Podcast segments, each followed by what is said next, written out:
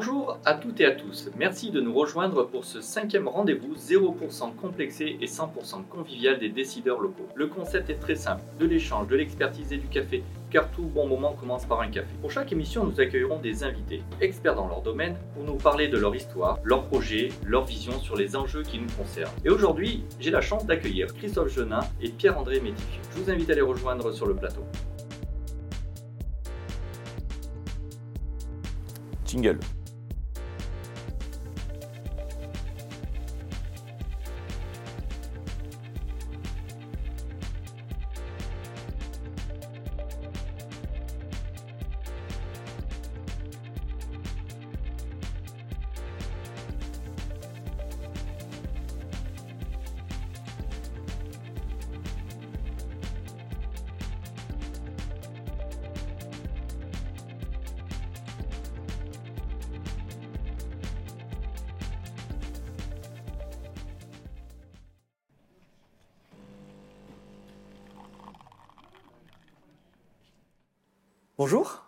Pierre-André Métifio, bonjour. Bonjour. La société Métifio, carrosserie, mécanique, voiture neuve et location.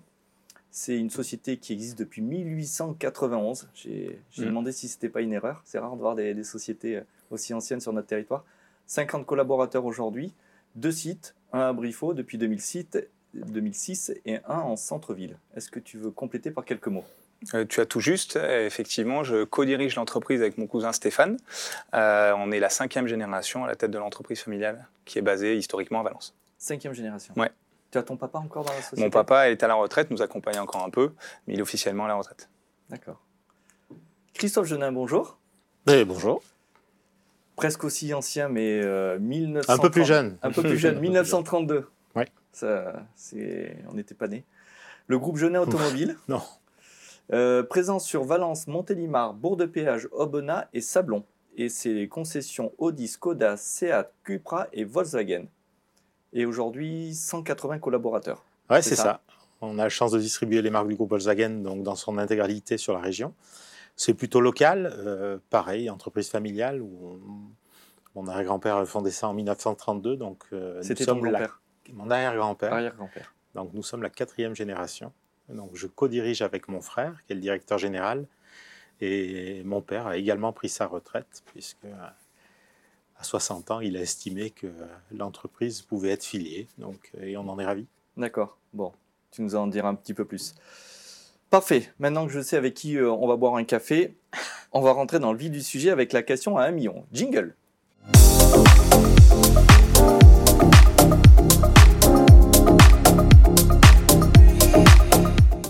Alors, la fameuse question à un million. Est-ce que vous croyez que vous allez les gagner si vous répondez bien? C'est peut-être ça Un million de quoi? Ah, moi, à mon Ouais. avis, elle doit être dure. Elle doit être dure, ouais. Alors justement, vous avez plusieurs points communs, euh, dont un, c'est des entreprises familiales. Et ma question, c'est comment on gère et comment on transmet une entreprise familiale? Il, y a deux, il y a deux euh, petites questions. Vous avez déjà été dans la, dans la transmission et, Alors, et vous travaillez encore en Moi, famille? je, je pense que le plus, le- la question la plus facile, c'est la transmission. Parce que quand vous avez une entreprise familiale, il y a forcément une envie de transmettre, une volonté du dirigeant actuel à pas s'approprier l'entreprise. Mhm. Et euh, du coup, c'est pas quelque chose de difficile, euh, la transmission. Tu rentrais dans la, dans la, la société, dans le groupe J'y en- suis rentré en 92, Tu, tu avais, euh, t'avais quoi? Moi, j'avais une vingt- vingtaine d'années. vingtaine d'années. Ouais. 71, j'avais 21 ans. Donc c'est pas quelque chose, ça n'a pas été quelque chose de compliqué. Mon père avait, reçu de mon grand-père et euh, ça fait partie des gènes de l'entreprise. Après la direction, c'est un petit peu, ça peut être des fois un petit peu plus Mhm. difficile. Euh, pour une entreprise familiale, euh, ça fonctionne si euh, l'entreprise passe avant tout intérêt personnel et tout intérêt propre. Ça, c'est quelque chose qui fonctionne. Si ces valeurs-là sont respectées, je pense qu'on est capable, euh, en bonne intelligence, de trouver sa place et puis d'avancer. Une transmission facile, réussite, et une gestion plus, plus complexe. Après, c'est une gest- la, la gestion, elle se fait en fonction des personnes qui sont dans l'entreprise, bien sûr, et de l'ambiance familiale. Mais c'est vraiment euh, une entreprise familiale, elle perdure que si l'intérêt de l'entreprise est porté en premier. Ok. Et toi, Pierre Je suis d'accord avec ça. sur Euh, déjà entreprise familiale depuis plusieurs générations, donc la transmission, elle a déjà eu lieu plusieurs fois. Donc c'est dans les valeurs de l'entreprise, comme tu disais. Et moi, ma position, elle est assez claire, c'est que moi, je travaille pour la personne morale Métifio. Aujourd'hui, avec mon cousin, on est les représentants légaux, mais on, on s'estime voilà, pas les patrons euh, comme on serait les créateurs d'une entreprise. Et donc ça, voilà, c'est encore une fois les valeurs qui nous ont été transmises. Et sur la direction, je te rejoins aussi. Euh, il suffit pas de s'appeler euh, Métifio ou Genin pour diriger l'entreprise Métifio ou diriger l'entreprise Genin. Et donc ça, effectivement, c'est un peu plus complexe. Il faut trouver sa place. Et ça se fait après avec de l'intégration. En tout cas, moi, ça a été mon parcours. Et voilà, aujourd'hui, moi, diriger l'entreprise familiale avec mon cousin, c'est absolument pas un poids. Et c'est pas du tout une pression. Euh, tu, travailles avec ton cousin. Il y a d'autres personnes de la famille? Bien sûr, il y a ma cousine Marie, euh, mon cousin Émile, mon petit cousin Émile, on va dire, le fils de Stéphane aussi, et mon papa encore, euh, donc qui ont des, des rôles dans l'entreprise importants, tout à fait. Et toi, Christophe, de ta famille? Moi, j'ai gardé mon frère qui travaille avec moi. J'ai ma cousine Virginie qui s'occupe de la formation et de l'intégration, du financement, et ma cousine Catherine qui est secrétaire. D'accord. Donc chacun a un rôle bien défini dans l'entreprise. Et c'est, est-ce que c'est ça qui la clé de la réussite, qui facilite des clés, gestion familiale Des clés, il y en a beaucoup. Je pense la première clé, c'est déjà d'avoir qu'un patron, parce qu'on euh, on ne peut pas se permettre de se contredire, parce que le nom fait qu'on a de l'influence au niveau de nos collaborateurs. Donc il faut forcément qu'on ait un discours commun, et puis qu'on soit sur la même ligne, et que la prise de parole, elle, soit claire. Ça, c'est le premier point. Et ensuite, non, les choses se font assez naturellement. Chaque, si chacun respecte la place de l'autre et trouve sa place dans l'entreprise et qu'on lui laisse le droit de parole ou le temps de parole et qu'on sache s'écouter, non. Je dirais, il y a même des côtés positifs. Euh, c'est que euh, ça rassure de travailler en famille, en fait, parce que la confiance dans un collaborateur, elle est compliquée à obtenir. Donc, soit on la donne facilement et elle nécessite des contrôles. en famille, on n'a pas ce problème-là. la confiance, quand on décide de travailler ensemble, elle est d'ores et déjà acquise. C'est plus rapide. Et c'est rassurant. Clairement, ouais. Tout à fait, tout à fait. Après, effectivement, en fonction des compétences de chacun et puis euh, des affinités de chacun, à prendre des responsabilités ou pas. Euh, donc nous, effectivement, on travaille euh, avec Marie, ma cousine, ou mon petit cousin Émile. C'est sûr que c'est des liens qui sont tout particuliers. et nous, on arrive à faire la différence entre la relation perso et la relation pro. Mon oncle et mon père, qui sont pas loin de nous, qui ont plus de rôle dans l'entreprise officiellement, voilà, ils sont là aussi pour nous rappeler un peu le cadre et les valeurs dans lesquelles il faut qu'on travaille. Mmh. Et après, nous, ce qu'on a fait aussi, c'est que dans notre comité de direction, on est allé chercher d'autres personnes dans l'entreprise, parce qu'on avait besoin aussi de donner cette image que voilà, il suffisait pas. En tout cas, on pouvait donner euh, des chances à des collaborateurs de prendre des responsabilités importantes, sans forcément avoir un lien de famille avec l'entreprise familiale. Hmm. C'est intéressant d'intégrer une entreprise familiale parce que euh, si vous êtes curieux, toutes les portes vous sont ouvertes, comme euh, d'ores et déjà la confiance existe. Hmm. Donc on, apprend vite, on se nourrit vite, et je pense qu'on est capable d'intégrer euh, de, bonne manière assez bien et puis d'être assez facilement reconnu. Mmh. Ce qui est plus difficile, c'est le changement de génération. C'est-à-dire qu'au travers de nos postes, moi j'ai dû travailler avec des personnes qui avaient embauché mon père. Du coup, ça, c'était quelle année à peu près? Ce La période 92. Euh, au départ, tu prends un poste. Moi, j'avais commencé comme vendeur, donc c'était un poste simple. Après, j'ai étendu mes fonctions au niveau de la direction des ventes. Et euh, ça m'a permis de connaître un peu plus. Mais tu as une période de 10 ans qui est une période d'intégration dans l'entreprise et qui est une période où c'est plus compliqué de prendre des responsabilités parce que tu as affaire à des employés qui ont été embauchés par ton père. Mmh. Et puis finalement, tu commences à construire tes équipes, tu commences à embaucher des personnes et quand tu embauches des personnes, tu crées quelque chose de nouveau, tu apportes ta patte et c'est de plus en plus facile si tu as les capacités à maîtriser le périmètre de ton activité. Tu emmènes ta génération avec toi. il faut une dizaine d'années. Moi, j'avais vraiment vécu ces deux phases-là. Et, toi, Péa, quand est-ce que tu as, pris la direction? Alors moi c'est tout récent, hein, ça, c'est de avril 2022 euh, officiellement euh, l'association avec Stéphane. Après j'ai, eu la chance de prendre des responsabilités depuis quelques années déjà. Moi j'ai intégré l'entreprise familiale en 2008 et j'ai commencé à travailler chez Sixt, euh, donc j'ai une chance inouïe de développer cette activité sur Valence. et puis je suis remonté moi à la carrosserie à Brifo en 2015. 2015. Voilà. Et tout à l'heure, juste pour info, 2006, installation à Brifo. Oui. Et avant, c'était celle qui était avenue Victor Hugo? Tout à fait. Tout à ah, fait. Je, pensais que ça faisait plus longtemps que vous aviez, euh, vous aviez bougé de l'avenue Victor Hugo. Parce que historiquement, ça a toujours été là-bas? Euh, Avant, on a eu deux, euh, deux autres locaux, rue Berthelot notamment, rue des Alpes.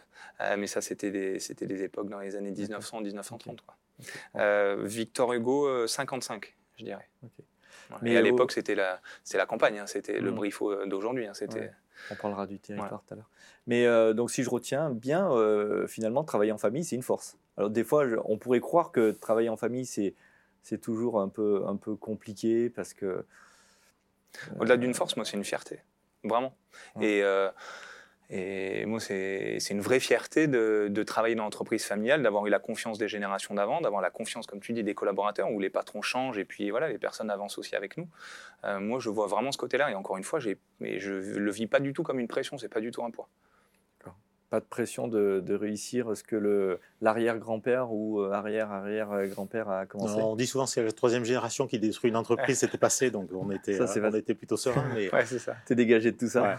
Non, c'est, c'est, moi je, trouve ça assez rassurant de travailler euh, en famille. Après, par contre. Euh, il a fallu 10 ans pour, euh, pour avoir ce sentiment-là. non, le sentiment, tu l'as assez vite. Après, ta position dans l'entreprise et la confiance dans l'entreprise, il a fallu une dizaine d'années pour ma part. Mais non, par contre, on, reste quand même très conscient de l'entreprise. C'est-à-dire que l'affiliation qui a été possible avant, elle sera peut-être pas possible demain. Donc, moi, je ne suis pas attaché à transmettre l'entreprise à mes enfants je suis surtout attaché à la pérennité de l'entreprise et à ce qu'elle s'adapte au monde dans lequel elle est. Donc, je, bien sûr que je suis attaché à mon entreprise, je suis attaché à son histoire, mais euh, je suis très conscient des enjeux. Et euh, demain, ce serait peut-être pas mes enfants, ou on aura peut-être la, euh, la faculté, il faudra peut-être vendre l'entreprise pour son bien, parce que derrière, on a des collaborateurs et on porte cette responsabilité-là aussi. Et vous, ouais, Donc, commencez... l'affiliation n'est pas une fin en soi. Vous commencez à réfléchir déjà à la transmission? Ça, c'est quelque chose auquel on pense assez tôt? Bah, Après, c'est une question d'âge, je pense, Pierre, non, moins moi, que moi, mais... c'est pas que j'ai envie d'arrêter, mais pour le coup, là, moi, je me, j'ai, là, pour le coup, ça me, ça me perturbe un peu, ça, effectivement. Euh, il ne faut pas que ça soit un cadeau empoisonné, euh, l'entreprise familiale. Et puis, pour le coup, voilà, nous, on, on veut que l'entreprise perdure. Alors, nous, le travail qu'on fait, c'est que Aujourd'hui, l'entreprise Métifio, elle est connue euh, par la carrosserie, la mécanique, etc. Euh, Est-ce que demain, ça sera autre chose? Pourquoi pas? Je, Ça, pour le coup, on a moins de freins qu'à une époque. Euh, mais moi, aujourd'hui, j'ai cette pression de me dire, bah voilà, dans 20 ans, dans 30 ans, euh, où on sera, quelle sera la responsabilité des personnes euh, qui, qui, ont un lien avec la famille. voilà, il faut pas que ça soit un cadeau empoisonné. Quoi. Tu te demandes où tu vas emmener l'entreprise pour un jour peut-être la transmettre Moi, je sais où je veux l'emmener. Après, je veux pas encore une fois que ça soit quelque chose de subi pour les générations suivantes. C'est tout. Mais, et ça, après, ça, ça, se fera le moment venu. On, a encore du temps. mais voilà, c'est pour le coup, c'est très important pour moi, ça. Ok. Bon, je suis content de voir que c'est plutôt une, une réussite Parce que des fois, pour discuter avec d'autres entrepreneurs, euh, ils se demandent s'ils vont le transmettre euh, un peu, mais ça c'est euh, pas forcément fait avec autant de facilité. Et travailler en famille, c'est pas tout le temps autant facile. Après, la question, c'est à partir de quand on estime qu'une entreprise est familiale. C'est là où c'est compliqué. Ça peut paraître simple, mais finalement pas tant que ça. Est-ce que, enfin voilà, beaucoup d'entreprises ont un capital 100% familial, mais depuis simplement une génération. Est-ce que c'est une entreprise familiale comme nous on la voit Je suis pas certain. Donc nous, voilà, troisième, quatrième transmission, là, il y a des vraies valeurs et, ça répond à d'autres codes qu'une entreprise qui a été créée dans les années 2000. Quoi. Mmh. Et c'est là où nous, on a des forces qui sont un peu différentes. Oui, mais on voit beaucoup dans les transmissions d'entreprises qui se depuis un moment, derrière, ça travaille en, famille parce qu'il y, y, a plusieurs enfants ou il y a des cousins ou ce qui, dans le cas où vous êtes euh, retrouvés. Et euh, et des fois, c'est pas tout le temps simple de, ce que j'entends, je pense, dans, quelques entreprises, de travailler avec un frère ou avec un cousin qui n'a pas la même euh, responsabilité, qui n'a pas la même vision. Mm. Mais euh, au contraire, vous, j'ai l'impression que vous en, vous en tirez une force. Mm. je pense que chaque membre de la famille a su trouver sa place et euh, respecte le travail de l'autre et dans une capacité à bien dialoguer pour avoir qu'un chemin. Mm. quand les égaux sont trop forts et que les chemins sont différents, c'est là où c'est compliqué et vous mettez avant tout le, la société et pas l'entreprise familiale. Ça, c'est mm. important. Merci euh, en tout cas de m'avoir fait part euh, de, votre vision sur ce sujet. Maintenant, on va voir si vous êtes inspiré sur d'autres thèmes. Jingle.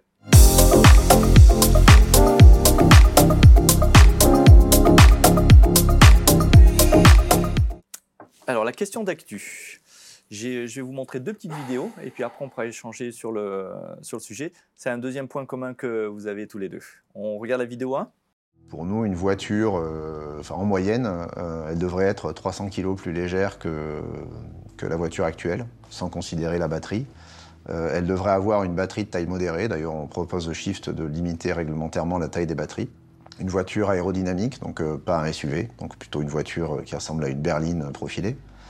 Euh, et une voiture raisonnablement équipée, pas forcément un écran digital qui fait toute la largeur de la planche de bord, pas des sièges massants, chauffants, réfrigérés, etc., etc. C'est votre deuxième point commun, c'est ce qui, tout ce qui roule avec quatre roues. Hein. Vous n'avez pas de mhm. deux roues. Hein ou pas encore? Si, nous on vend des scooters électriques avec euh, une marque qui s'appelle Seatmo. D'accord. Mais euh, quand on voit ça, comment est-ce que vous imaginez la voiture de demain? Est-ce que c'est -ce c'est des sujets euh, sur lesquels vous vous préoccupez pour prendre vos décisions d'aujourd'hui? Là, vous allez emmener votre métier ou on suit plutôt le marché, la voiture de demain?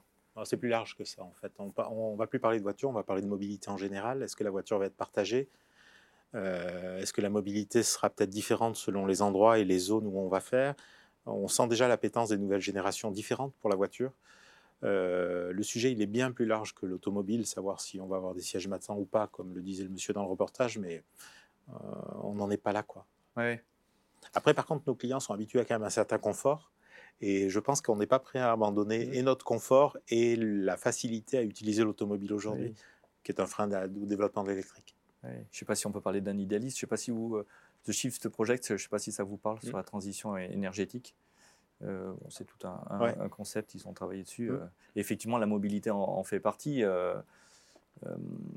PH, je crois que vous travaillez pas mal maintenant la, la voiture électrique avec, avec la marque Tesla. Voilà, et on a différents métiers pour justement répondre à tous les besoins de mobilité. D'où la location. voilà, et nous, oui, forcément, ça guide euh, notre vision. Et moi, ce que ça fait ressortir, euh, c'est notre savoir-faire, c'est la technicité qu'on a pour réparer des éléments, leur prolonger leur durée de vie. Et là, ça fait sens et ça fait écho à, voilà, aux 5G, aux 4 générations qui étaient avant nous. Euh, cette notion de réparation, de, renouvellement, voilà, de durée de vie des, véhicules. Et nous, aujourd'hui, stratégiquement, on appuie là-dessus. Et aujourd'hui, voilà, on, on, veut vraiment mettre la main-d'œuvre au centre de notre chaîne de valeur. C'était quoi la voiture en 1891 euh, c'était des, nous, on faisait des roues de charrette. Donc euh, voilà, on était charron, voilà, avec des poinçons euh, métifiaux, pardon, au centre. D'accord. T'en as encore? On sait que quelqu'un en a une, une famille à Chabeuil, et on essaie de les convaincre depuis plusieurs années de leur acheter. Et voilà, on, a l'espoir d'y arriver, mais c'est pas encore fait. Une petite question, l'efficacité, elle est, elle est remise, l'efficacité énergétique est remise en question. D'ailleurs, dans vos entreprises, est-ce que vous avez pris les dispositions pour consommer moins de carbone? On, en avait un petit peu discuté. Je crois que tu as, tu as étalé ton temps de travail pour pas faire chauffer une, euh, une cabine toute la journée, ou enfin trois, et peut-être en, avec, euh, en commençant mhm. plus tôt et en finissant plus tard. On a subi, nous, euh, comme beaucoup de PME, l'inflation sur l'énergie il y a un peu plus d'un an. Et voilà, donc ça nous a contraint à réagir. Au final, c'est une bonne nouvelle parce que pour le coup, on a mené plein d'actions et nos consommations de gaz, on les a fait chuter euh, de, deux tiers quand même, donc plus de 70%, c'est énorme. Mmh euh, aujourd'hui, le gaz, nous, on l'utilise pour chauffer l'atelier évidemment et aussi pour les cabines de peinture. Euh, l'électricité, on a baissé de 15%. On pensait déjà être au maximum parce qu'on était en LED, parce qu'on avait automatisé plein de choses. Finalement, on en avait sous le pied. Et maintenant, on est sur le sujet de l'eau aussi. Donc on on a réussi à informer nos collaborateurs sur les enjeux, à les former, à investir, parce qu'il fallait investir pour euh, changer de méthode de travail. Euh, et pour le coup, voilà, on a le sentiment qu'on on a réussi à engager nos collaborateurs dans cette économie, donc c'est top. Oui, parce que on, a tous pris une augmentation du coût de mmh. l'électricité, du coût de l'énergie. Vous avez pris un coup il y a, quoi Il y a un an. Mmh. Là, cette année, euh, cet été, c'était l'eau. Mmh. C'était un vrai enjeu au-delà du prix, mais de, consommation. Ou, restriction. Restriction, on ne peut plus laver les voitures. Euh, mais c'est vrai que ça fait, ça fait beaucoup de sujets, vous vous adaptez, vous trouvez des, vous trouvez des choses. Et nos collaborateurs nous attendent là-dessus finalement, de façon peut-être un peu indirecte, mais quand l'entreprise leur apporte euh, voilà, ce genre de solution, bah, ils ont le sentiment que voilà, au, travail, ils font leur part. Et ça, c'est vertueux et je trouve que ça a du sens. Et c'est aussi maintenant notre rôle d'entrepreneur de, leur apporter euh, ces, ces outils-là. Quoi. Toi, Christophe, c'est des sujets. Ouais, c'est un sujet, c'est un sujet très très présent. L'entreprise, elle a vraiment une, une vocation sociale. Donc, euh, elle, fait partie, elle fait partie du monde, elle fait partie d'un écosystème. Cet écosystème, on doit le respecter. Et, euh, et au-delà même de la volonté de transmettre une belle image, c'est une responsabilité. Donc effectivement, le gouvernement nous le dit d'abord parce qu'on a des obligations, c'est-à-dire on est taille d'entreprise où on est souvent soumis au décret tertiaire. Le décret tertiaire, c'est 2030 euh, une réduction de plus de 40% des émissions de CO2 émises par les entreprises. Donc on mesure le CO2 au mètre carré tous les ans.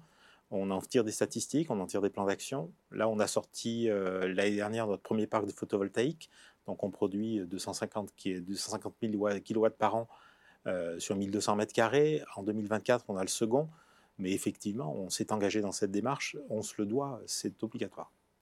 pour les collaborateurs. Et les clients Est-ce que après, tu commercialises des marques que que c'est pas toi qui les construis, mais est-ce qu'ils ils sont On ne le fait pas pour les clients aujourd'hui. On le fait parce qu'on, enfin, à notre niveau, moi je le fais parce que on est, ça fait partie de nos responsabilités, on veut le faire.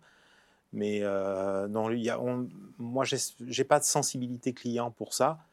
Euh, on communique d'ailleurs très peu dessus. Hum. Donc c'est intéressant au niveau de la communication interne, c'est intéressant en termes personnellement, mais euh, c'est ce qu'on voudrait aller chercher. Et puis financièrement, aussi, mine de rien, euh, ça fait partie de l'ordre des choses. Il faut qu'on atteigne plus de, plus euh, de, responsabilités écologiques, il faut qu'on soit moins dépendant des énergies, et notamment des énergies fossiles. Du coup, vous êtes en train de transformer vos outils de travail, une concession, une carrosserie. Euh, ça sera comment demain Comment sera la concession? Ce sera plus petit, elle est sur Internet Comment, comment on s'organise pour répondre à ces enjeux écologiques et économiques? Ouais, je pense qu'elle sera plus petite. Je pense qu'on centralisera peut-être des pôles d'activité sur euh, certains lieux, mais peut-être moins chronophages en termes de surface. Et puis euh, avec des bâtiments plus responsables, avec euh, de l'indépendance énergétique. c'est les enjeux vers lesquels on va. Ouais. Mmh. Et, sur une carrosserie, en moment, on peut pas. Une cabine, ça, il faut y rentrer une voiture, on peut pas dire. Je... Ouais. Je reviendrai juste sur un truc sur la relation clientèle vis-à-vis de notre stratégie RSE. Moi, j'adorerais euh, que les clients choisissent, euh, ils le font déjà pour, voilà, pour euh, la nourriture, etc., qui, puissent le faire avec, pour des métiers de service. Mais tu le ressens? Non, mais j'adorerais que ça soit un élément différenciant. Aujourd'hui, ils regardent les 5 étoiles sur Google, mais pour l'instant, ils ne vont pas chercher mm. notre capacité à pouvoir. Je suis d'accord. mais ça viendra. Ça, viendra, ça, viendra, ça. Et voilà, mm. ça, ça, moi, ça, ça serait génial si on pouvait avoir cet élément différenciant pour le client. Mais ça le viendra comme moi avec mes clients. Euh, on commence tout juste à me demander des bâtiments, combien ça consomme. Mais c'est très peu un sujet. Et euh, sur les autres émissions, on, avait euh, Prodeval, on avait Timothée Kwan, qui, qui, se sont, qui se posent ces questions-là et de construire ces bâtiments et de faire des choix avant tout écologiques que économiques. Mais, mais nous, c'est un sujet, le, DPE, quand on vend ou quand on loue un bâtiment, c'est un sujet qui arrive qu'à la fin. C'est, malheureusement, c'est très peu. Donc ça correspond aussi à ce que, à ce que tu dis. Euh, on aimerait bien que ça, ça devienne un plus sujet. Ça y est, c'est en train d'arriver. C'est parce qu'il y a le décret tertiaire, on a des obligations. Donc euh, on commence à s'emparer du sujet. Ça arrivera certainement sur la voiture. Nous, sur la carrosserie, euh, euh, je sais pas, on change une porte, euh, ça vaut 1000 euros et ça coûte, je sais pas, 50, 50 kg de carbone. Je la répare, monsieur, bah, ça vous coûter peut-être 1050 euh, parce que techniquement, ou 1200, mais ça, vous, ça dépensera que, que 2 kg de carbone parce que voilà, la porte, elle sera pas produite, elle sera pas transportée, etc. Donc nous, aujourd'hui, on, on, a cette appétence-là parce qu'on baigne là-dedans. Et moi, j'adorerais que ça soit un sujet pour nos clients qui nous mmh. interrogent là-dessus. Et pour le coup, on n'y est pas encore. Après, il mmh. faut qu'on s'y prépare parce que ça peut, mmh. ça peut vite venir. Parce qu'on a des grosses casses qui sont, euh, qui sont dans le coin. Est-ce que déjà, quand on répare une porte, euh, est-ce qu'on met de l'occasion euh, ou, ou, non Le constructeur impose de mettre une, une, porte neuve? Tout dépend, tout dépend du choc déjà. Pour le coup, tout n'est pas réparable, clairement. Si, ça l'est?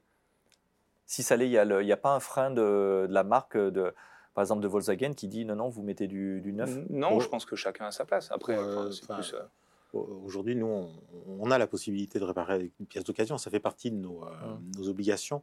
Mais euh, c'est clairement pas la stratégie de départ du constructeur. Et c'est pas quelque chose qu'on met en avant aujourd'hui.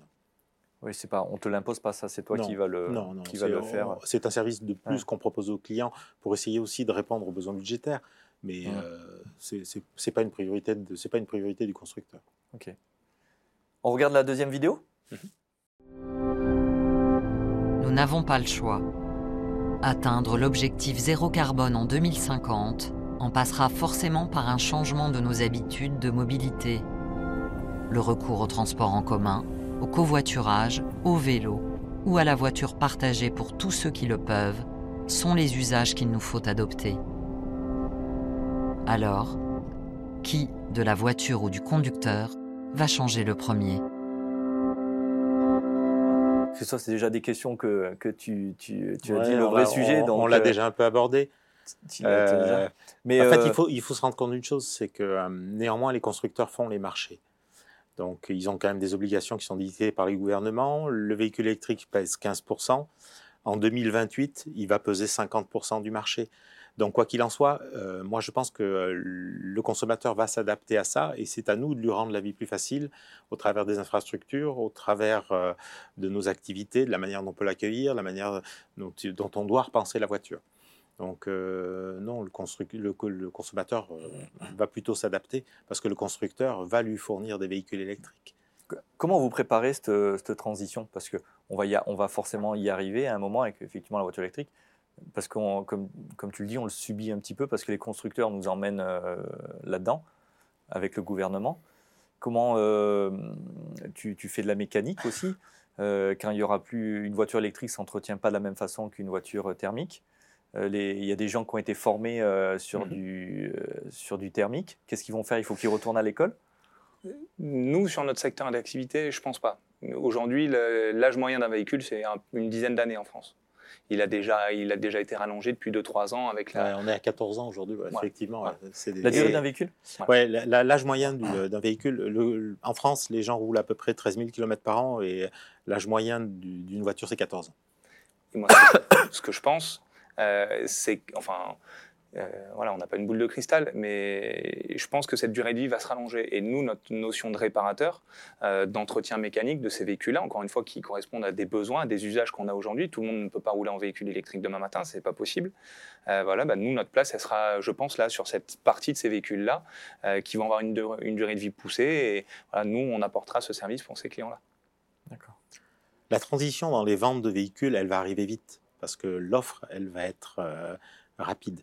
Par contre, euh, le temps de, changer tout le parc automobile, euh, ça va nous laisser encore un peu de temps. Donc, on va pouvoir, nous, je pense, s'adapter en douceur à cette transformation et savoir préserver un savoir-faire et les équipes pour ça.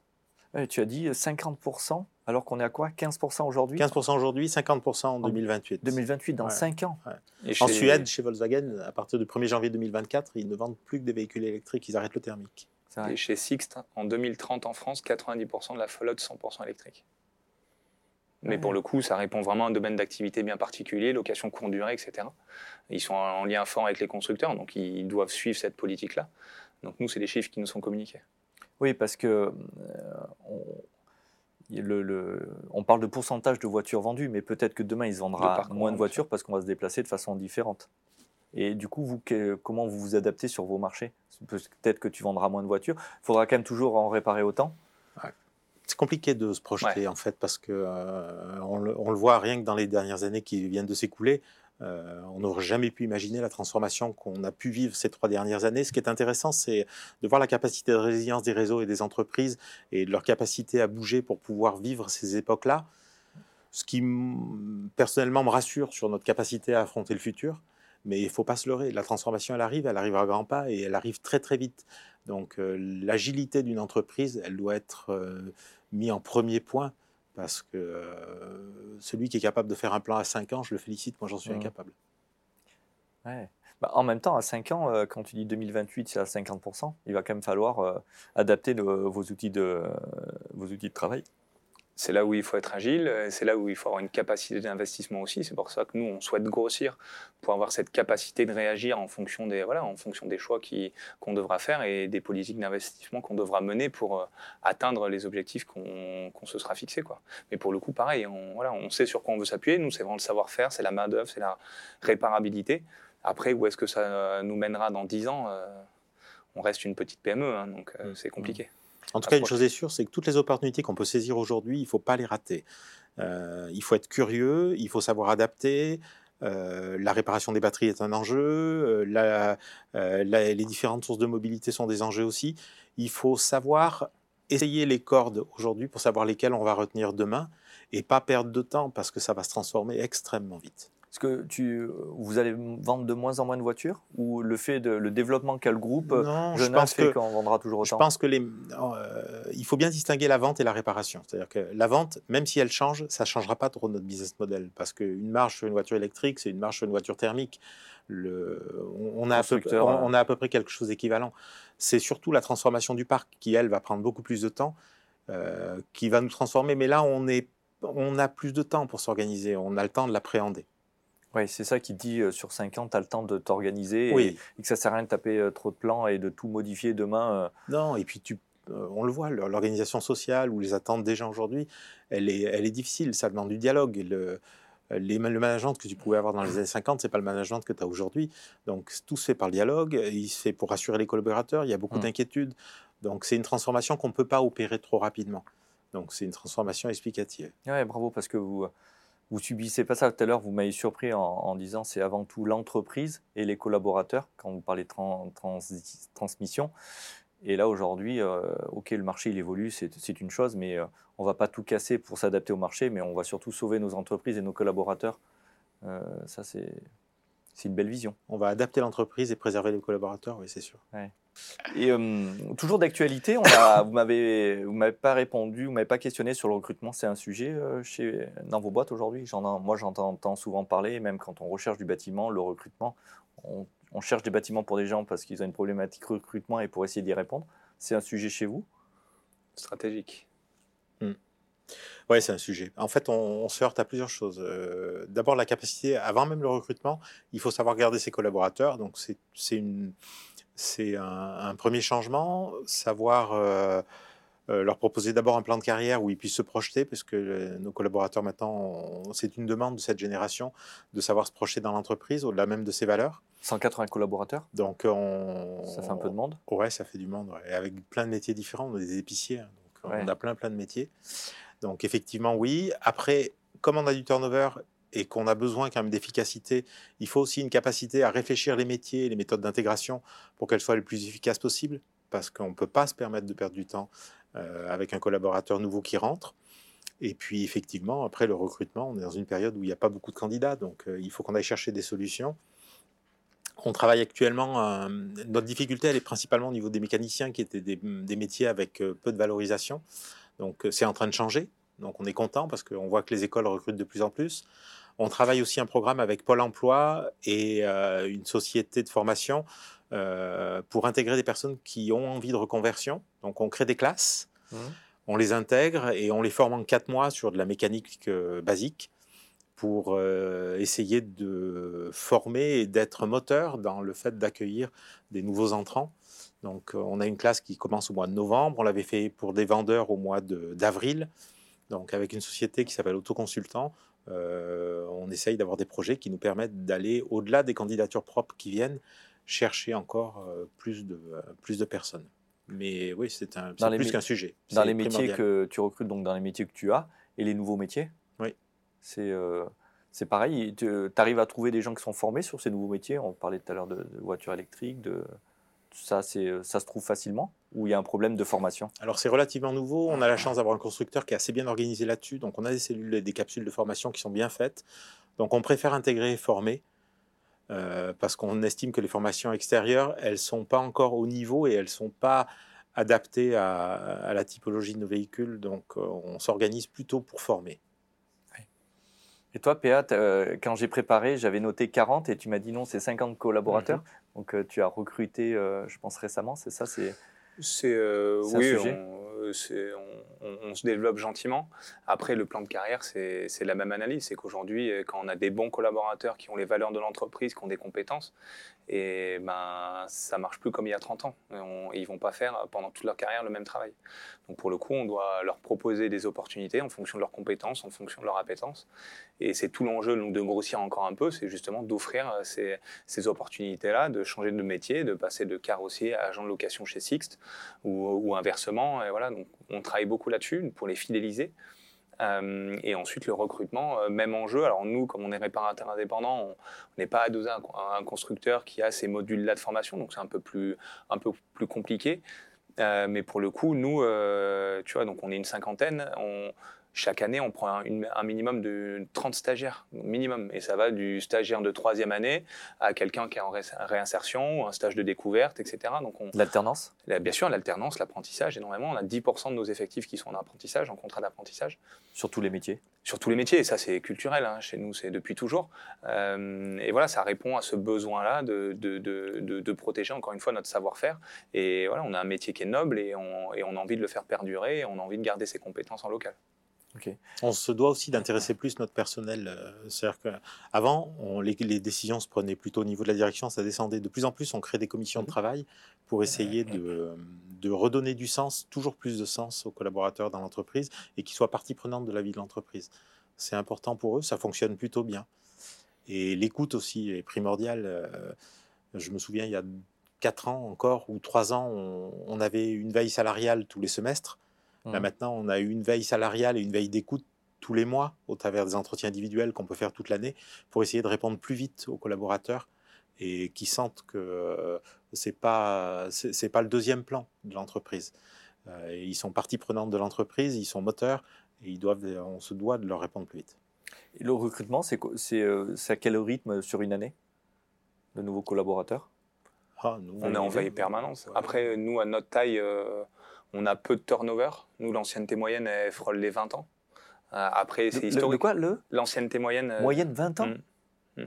Nous, on a deux personnes là, qui partent à la retraite. Euh, un des deux, sa première fiche de paye, c'est Métifio. Quoi. Donc ça, c'est fantastique. Pour le coup, ça, c'est pas impossible aujourd'hui. c'est plus compliqué. Mais voilà, tu parlais de l'intégration tout à l'heure, des choses qu'on faisait pas avant et qu'on fait maintenant. Là, il y a une, voilà, une, une, personne pour un, poste de réceptionnaire. Et ben, dans son parcours d'intégration, elle va passer deux heures en tôlerie, deux heures en peinture, deux heures en, sur notre métier de la location, deux heures aux pièces détachées. Donc ça, c'est tout organisé.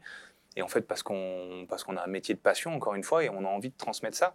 Et on n'est pas à l'abri que cette personne, dans 5-6 ans, elle ait fait le tour de son poste et nous dit, bah voilà, j'ai une appétence avec, avec cet atelier-là, est-ce qu'il y a un problème d'intégration, de formation? Et, voilà, on retombe sur le plan de carrière et ça, c'est devenu clairement stratégique.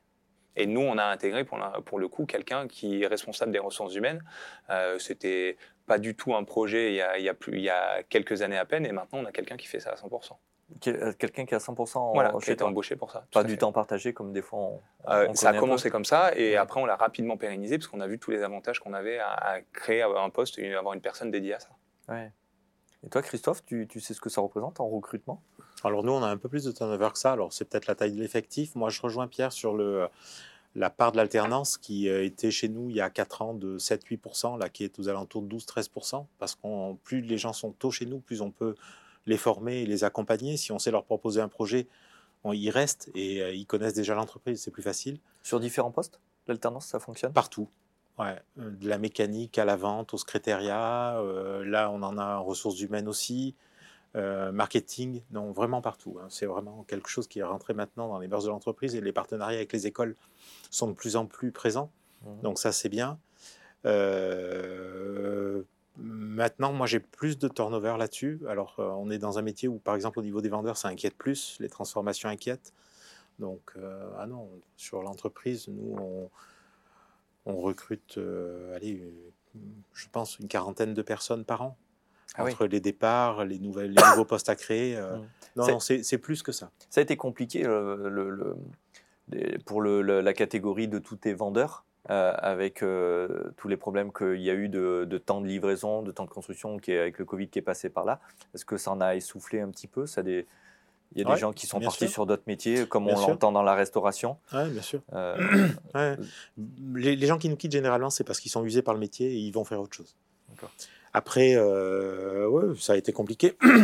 Pendant, on a, même, on a même dû modifier nos plans, c'est-à-dire qu'un vendeur était payé normalement à la livraison. Mmh. de la voiture, là où nous on encaisse l'argent, donc euh, c'est là où on est capable de rémunérer.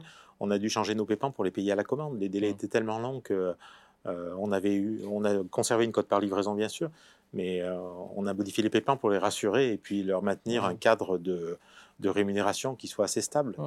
Là, vous êtes rentré dans des délais de livraison classiques? Pas encore complètement, selon les, selon les gammes. On a encore des tensions sur les modèles hybrides notamment. Euh, les modèles qui sont en train d'avoir plus d'intérêt, mais on est revenu sur une situation qui permet une activité beaucoup plus correcte. Quoi. Ouais. Et toi, euh, Pierre-André, ça, ça, a été euh, le, le Covid et tout, est-ce que ça a changé des choses ça, oui, oui, bien sûr. Ça a touché des collaborateurs, tout à fait, qu'on qui ont accéléré euh, des projets qu'ils avaient en tête. Et effectivement, au, lieu de se dire qu'ils allaient prendre des virages euh, d'ici quelques années, ils ont pris tout de suite. Hein. Et Là, on rentre plus dans les 15-20% qui, suite au Covid, euh, les gens ont envie de faire autre chose. Ouais, nous, mais on par rapport à ton métier. on était au-dessous, mais oui, on a eu deux, trois collaborateurs qui ont, changé de vie et qu'on a, voilà, qu'on n'a pas pu récupérer. Et pour le coup, des bons éléments avec qui on aurait voulu continuer l'histoire. Et on n'a pas réussi à leur apporter ce qu'ils recherchaient dans l'instant. Quoi. Le Covid a eu aussi un effet, c'est les gens changeaient de rythme de vie. Et euh, l'entreprise, la situation redevient un peu plus normale. Donc là, on rentre sur un rythme qu'on connaissait avant. Mmh Donc cet accompagnement du rythme aussi, il est important. Parce que euh, le... néanmoins, la productivité reste un élément important de l'entreprise.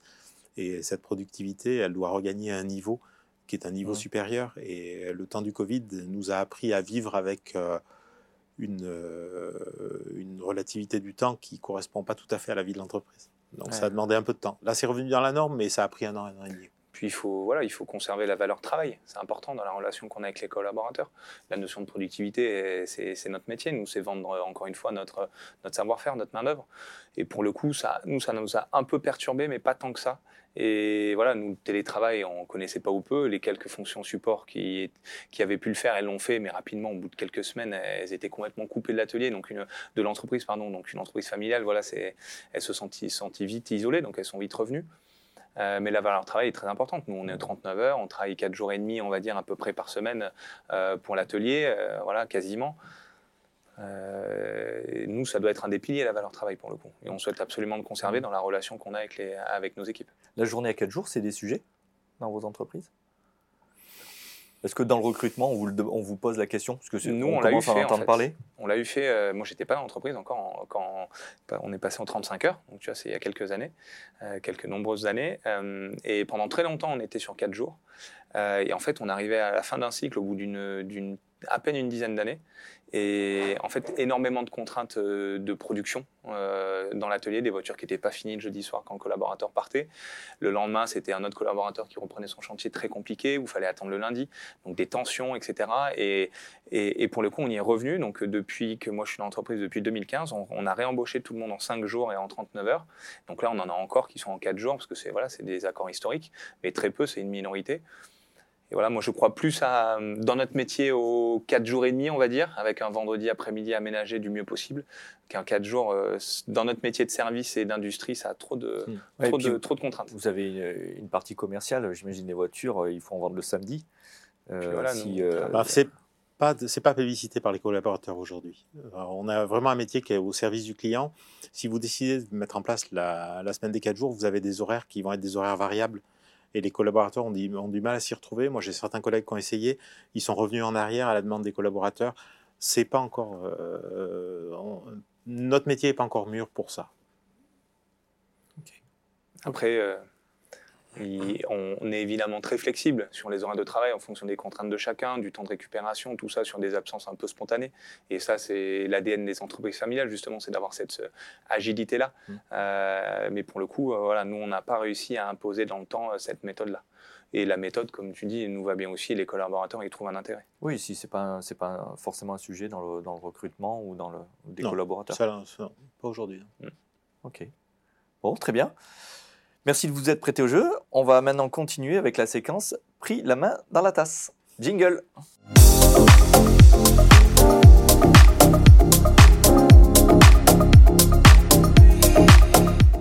Alors vous avez une tasse qui est devant vous. Il y a quelques mots dedans.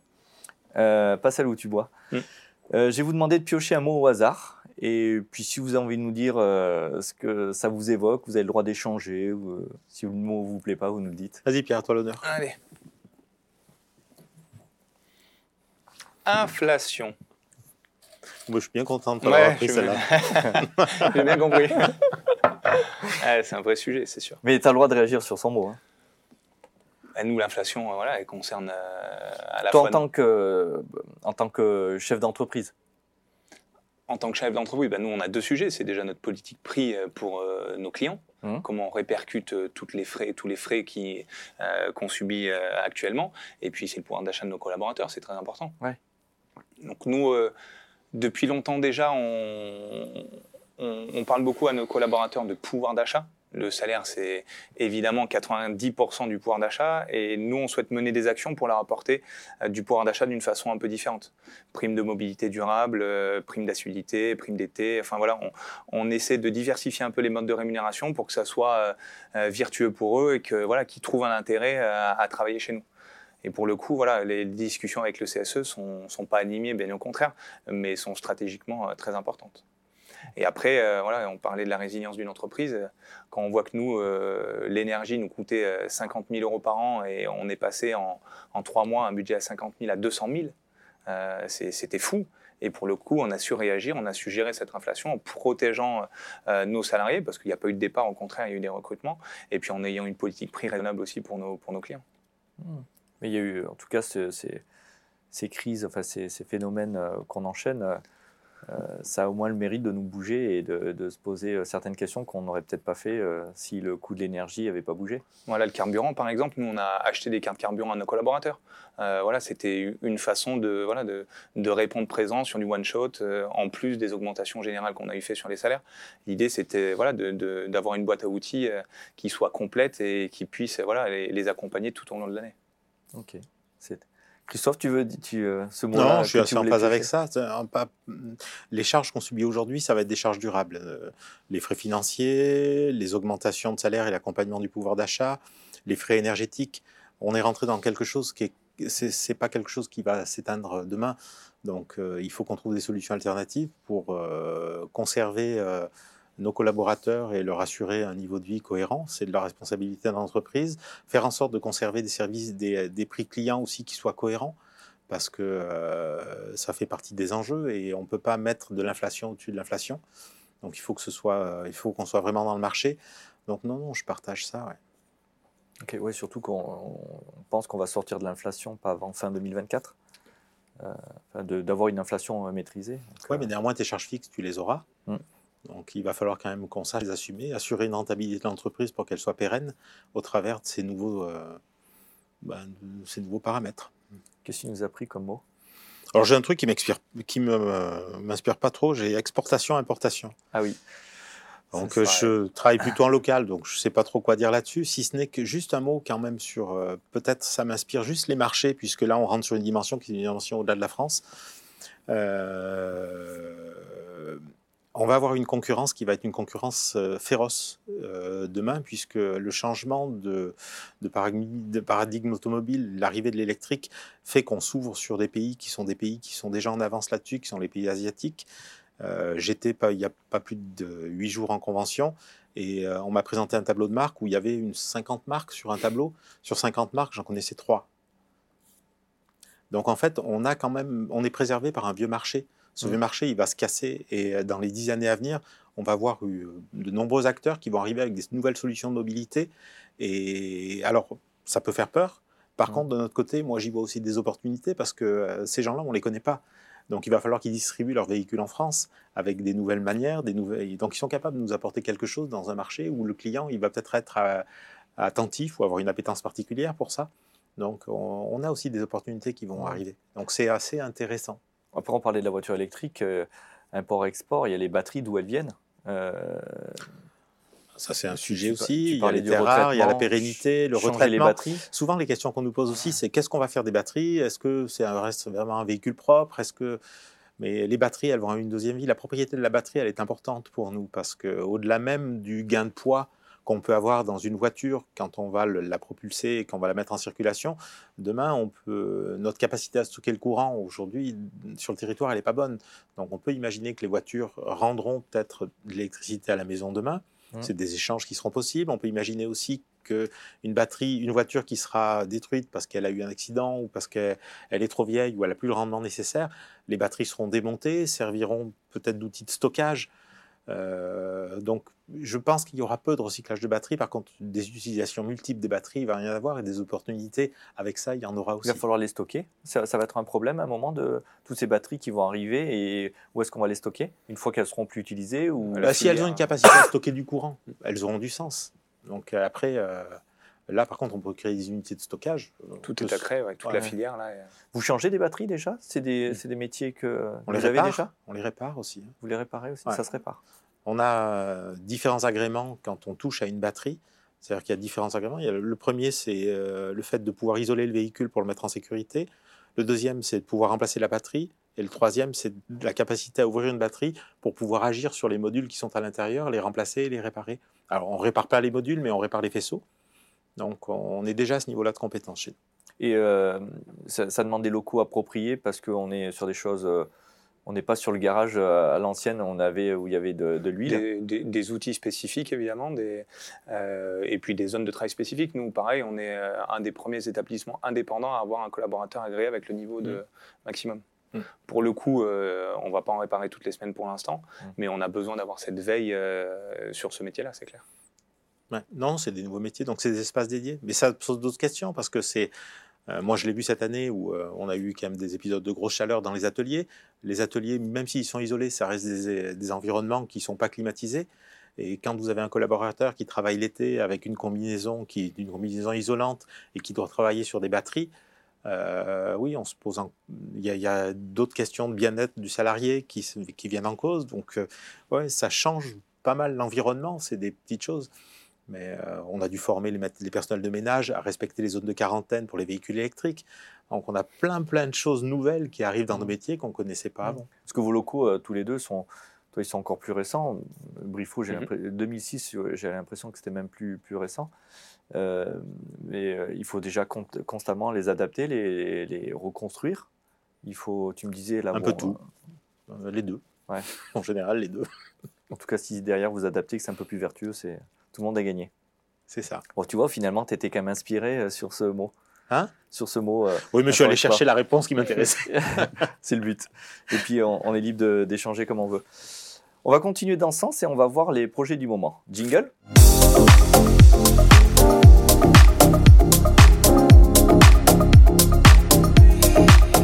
Alors, est-ce que vous pouvez nous parler de, de votre projet du moment de l'année ou quels sont vos actus? Qui a envie de commencer?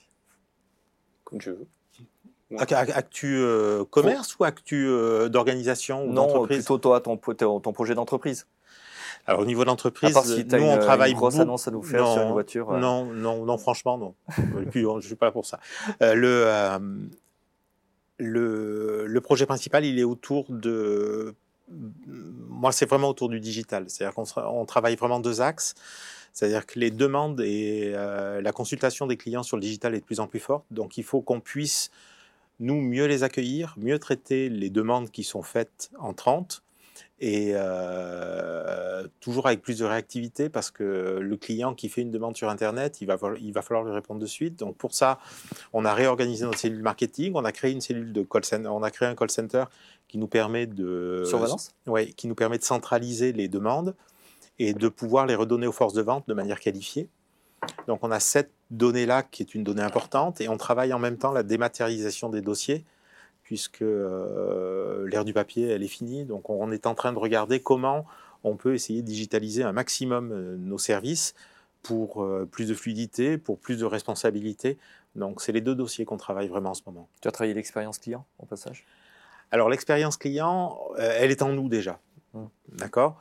Euh, par contre, effectivement, on doit la travailler toujours plus, mais pour ça, c'est une politique d'entreprise. Donc, effectivement, on est en train de réfléchir à euh, rajouter une brique à notre cellule marketing pour avoir une, brique d'expérience client et nommer des ambassadeurs clients au sein des sites pour faire remonter euh, et améliorer le, ressenti du client c'est vraiment euh, ça, ça doit faire partie, euh, comme la RSE, ça doit faire partie d'une d'une imprégnation de l'entreprise. D'ADN. Ouais, ouais, de plus en plus. Et il nous faut aller chercher des exemples ailleurs parce qu'on est trop dans notre métier et je pense que beaucoup beaucoup de secteurs d'activité sont en avance sur nous. PA, un, projet. Ouais, deux. Ben, le premier, il, est dans la continuité. Nous, on s'inspire beaucoup du monde industriel pour gérer nos flux dans l'atelier. Et c'est nouveau pour nous. C'est un projet qu'on a lancé il y a quelques mois et qu'on a envie de finir assez rapidement, voilà, d'ici quelques mois aussi. Et c'est revoir toute la gestion des flux en interne. Donc ça va être euh, tout ce qui est lean management, 5S, vraiment des codes industriels qui sont pour des grosses structures.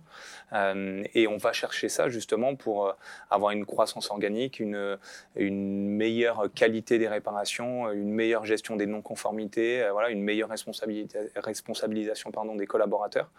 Et c'est passionnant, c'est un métier qu'on ne connaissait pas, c'est des, des, hum, voilà, des, une approche qu'on ne connaissait pas, qu'on a découverte et qu'on doit maintenant transmettre à nos collaborateurs pour qu'ils se l'approprient et qu'ils la fassent vivre. Donc c'est super intéressant, beaucoup de management visuel, etc. etc. Et pour le coup, ça, ces choses-là, voilà, on va les chercher dans l'industrie pure, que ce soit des chaînes de production de machines à laver ou de n'importe quoi, on va chercher ces codes-là et on souhaite les adapter à, à notre métier. Il y a des gens qui vous accompagnent ou vous allez vous former à ça? Beaucoup la BPI. La BPI nous a beaucoup aidé. Euh, en fait, ce travail-là, il résulte d'un audit. Euh, on avait deux sujets qu'on a travaillé avec eux, la gouvernance, donc entreprise familiale, c'était génial, passionnant, et ça nous a beaucoup aidé. Et le deuxième, vraiment le, la gestion des flux en atelier. Donc c'est, euh, on, on, est en plein dedans et, et pour le coup, c'est vraiment une culture d'entreprise qu'on doit, qu'on doit diffuser. Et le deuxième projet euh, qui est en train de se concrétiser, là, le permis de construire a été validé. On, on monte pareil des ombrières euh, photovoltaïques à la carrosserie, euh, donc de sur la partie arrière. Sur la partie arrière. Et l'enjeu, c'est qu'on récupère l'eau de pluie et qu'on va recycler. On va essayer de travailler en circuit fermé pour alimenter notre lavage de véhicules. On sait très bien qu'on ne pourra pas laver autant de véhicules qu'avant, c'est évident. L'idée, c'est de les laver différemment. Et l'eau qui sera utilisée, voilà, l'idée, c'est qu'on puisse travailler avec de l'eau qu'on a récupérée l'eau de récupérer du bâtiment et des, et des Que des ombrières. Que des ombrières. Et cette production euh, d'électricité, elle va servir à quoi? À alimenter notre entreprise pour deux tiers et après faire un peu de vente au surplus euh, le week-end quand, on ne travaille pas. Et euh, Christophe, tu disais, tu as aussi installé pas mal de, de toitures photovoltaïques enfin de, Alors, pas des toitures, c'est compliqué pour nous d'installer des toitures parce qu'on doit répondre à des normes ateliers et comme on a du carburant à l'intérieur des ateliers, le SDIS nous demande des, des, des installations qui, sont, euh, qui, dépositionnent euh, le, modèle économique du panneau photovoltaïque. Donc, du coup, on travaille euh, sur des ombrières. Et les ombrières, c'est ça. C'est-à-dire, quand vous mettez un parc d'ombrières, vous allez consommer à peu près 75%. Vous allez autant consommer à peu près 75%. Et les 25% sont reversés au réseau en énergie verte. Donc, on, est rémunéré pour ça. D'accord. Ça, ça servira jamais à recharger des voitures? Si, ça sert, des gens extérieurs Ça sert à ça, puisque l'entreprise pompe le courant, elle est redistribuée, et puis euh, l'entreprise met à disposition des bornes. Donc, euh, en fait, euh, le réseau après va se redistribuer, mais en tout cas, tu, ne l'orientes pas. On l'utilise vraiment pour notre activité. Mhm. D'accord. Ok. D'autres projets? C'est déjà, pas mal. C'est déjà pas mal, ouais. affaire à suivre alors. maintenant, j'aimerais savoir ce qui vous a fait investir ici plutôt qu'ailleurs. Jingle.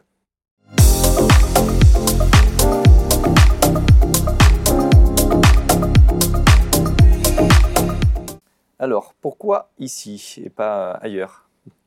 Parce qu'on est bah, bien ici. Déjà parce que l'entreprise, elle était ici depuis euh, quelques années. C'est déjà une bonne raison. Et puis, enfin, moi personnellement, je suis né ici. Euh, et j'ai eu l'opportunité de faire, d'aller voir d'autres lieux pour mes études ou mes premières expériences. Mais après, voilà, tu aurais pu aller travailler ailleurs? Euh, J'avais pas le. J'avais pas l'ambition de travailler dans l'entreprise familiale, c'est quelque chose qui m'a toujours passionné. J'ai passé voilà toutes mes toutes mes vacances, etc. Je travaillais dans le dans le garage, mais j'avais pas forcément fait de plan. Je savais que j'aurais forcément un lien, mais j'aurais pensé un peu plus tard que prévu. Tout à fait. Et, euh, et, reprendre. Christophe, on va voir, tu t'es un peu étalé sur le territoire du département de ardèche C'est local. C'est local, oui, tout à fait. Et euh, tu t'es jamais, jamais eu l'opportunité ou tu t'es jamais posé la question de dire je vais reprendre une carrosserie même plus loin pour euh, sur des territoires, sur d'autres territoires? Si, bah, parce que déjà, nous, notre zone de chalandise, elle est réduite quand on est réparateur. Euh, mmh. Un client, il va pas faire une heure et demie de route euh, pour venir euh, changer ses pneus chez nous. Donc, nous, notre zone de chalandise, c'est une vingtaine de minutes autour de notre site. Donc, oui, l'idée, ça devrait aboutir d'ici quelques temps, 2024-2025, ça serait de dupliquer ce modèle-là, mais en restant sur le territoire. Ouais. on n'a pas l'ambition d'aller plus loin. Ouais. Ok. Christophe? Pareil. Tu es déjà sur. Euh, notre genèse, elle est ici, donc notre cœur, il est à Valence. Donc on, est, on a rayonné depuis Valence.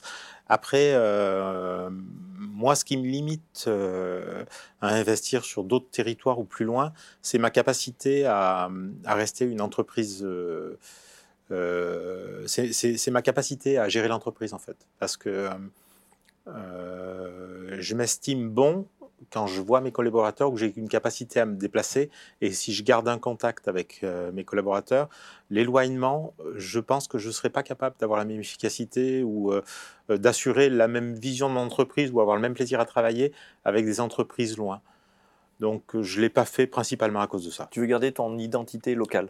Ce n'est pas l'identité locale, c'est juste la capacité à conserver l'entreprise comme je l'aime.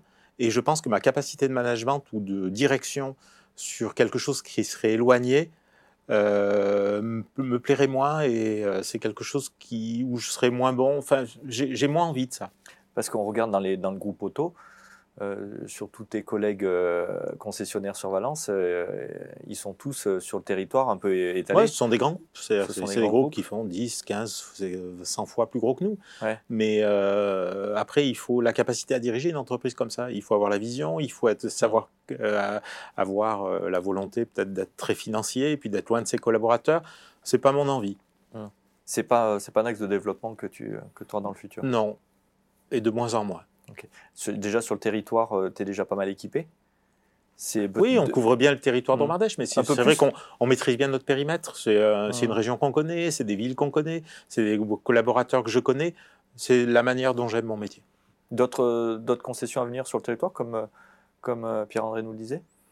Après, c'est ce que je disais tout à l'heure, on a plein d'acteurs qui vont arriver. Donc effectivement, on est euh, à l'écoute des opportunités et des opportunités même qui feront qu'on existera encore demain, parce que euh, une entreprise, même si elle a 100 ans, elle, est, euh, elle, elle, subit le moment. Donc euh, on peut croire qu'une entreprise est costaud, mais il n'y a aucune entreprise qui est forte. Mmh. Elle doit s'adapter. Donc oui, oui, on sera opportuniste. Ouais. Et puis on, voit en ce moment que le, côté financement, on n'en a pas parlé. Pas on ne peut pas parler de tout, mais c'est un vrai sujet. Justement, maintenant on va continuer de parler investissement avec la question à 100K. Après un million, 100K. Jingle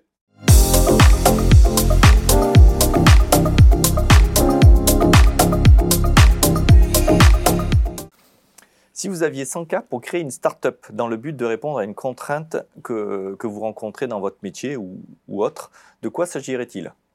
Je suis plus un bah, million. tu cherches des idées là? Ouais. J'en ai déjà pris euh, pas mal avec des invités qui sont venus. Il y a de, il y a de belles idées, mais euh, est-ce que euh, ah, c'est compliqué ça comme question parce que si on est franchement, enfin, on a plaisir à investir, c'est notre métier et euh, le métier d'entrepreneuriat, il est là. Donc, euh, si j'avais de bonnes idées, je n'aurais pas attendu ta question, franchement. Euh, si je te donne quelque chose un peu idéaliste, qu'est-ce que, qui, pourrait, qui pourrait aider peut-être ton métier sur une start-up? hmm, C'est le côté passion de notre métier, moi, que je, qu'on veut protéger. Mmh. Euh, donc euh, voilà, tout ce côté euh, rallye, passion auto, course auto, etc. quoi faire, je sais pas, mais on veut pas, on veut pas que cet élément-là soit plus dans notre ADN. Donc aujourd'hui, on cherche des solutions pour que ça soit aligné avec le métier de demain, avec le monde de demain, mais on veut pas, on veut pas faire une croix dessus. Après, demain, une start-up, et moi, ça serait revaloriser 100% de nos déchets.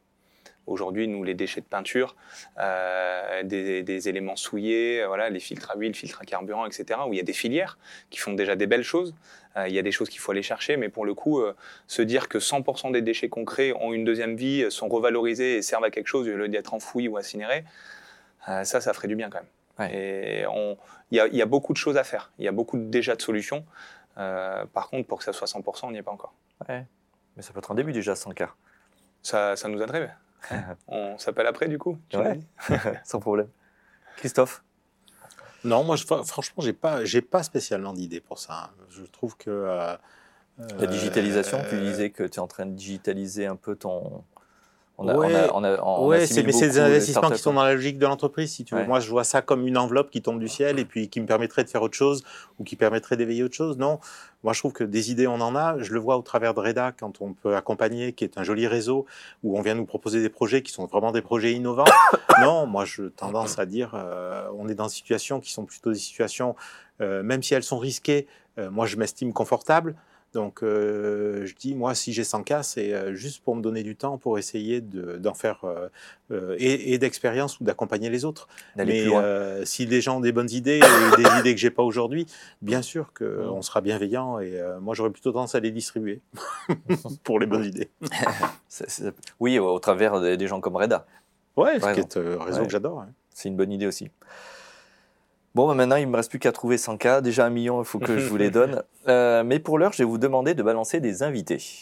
Jingle.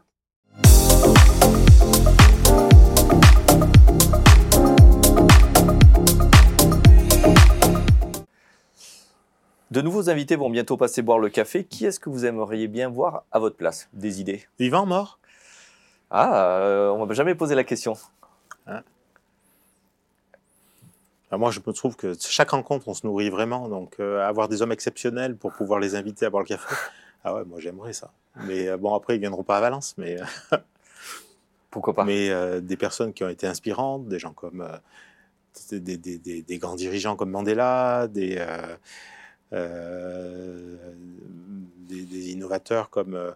alors, Musk, moi je suis moins fan de la personne, mais des gens comme Jobs, des gens comme. moi je trouve ça vraiment très inspirant. Après, euh, non, moi, moi j'aurais tendance à inviter des artistes parce que je trouve toujours qu'un artiste, il a une vision des choses un petit peu décalée par rapport à nous qui sommes euh, assez capitalistiques ou euh, assez commerçants. Donc, on devrait s'inspirer plus de ces gens-là dans nos entreprises? Oh, je pense, ouais. Je pense que on, a besoin de se confronter à des raisonnements qui sont vraiment des raisonnements loin de nous pour pouvoir nous ouvrir l'esprit. Donc, non, tu pourrais inviter n'importe qui, je serais content. Je te fais confiance en plus. T'invites des gens bien. euh, ouais, pareil, je suis pas. Euh, tu me prends un peu de cours. Euh, moi, le milieu du sport, j'adore. Sport collectif, c'est un peu d'actualité en plus. Donc, c'est vrai que échanger avec ces personnes-là, c'est, on l'a déjà fait, c'est, super intéressant. Ouais. Tu as des noms à me donner? Je voudrais inviter l'arbitre de rugby. Comment il s'appelle l'arbitre de rugby dimanche? Je crois qu'il est en Talasso, là, en Afrique du Sud. Euh,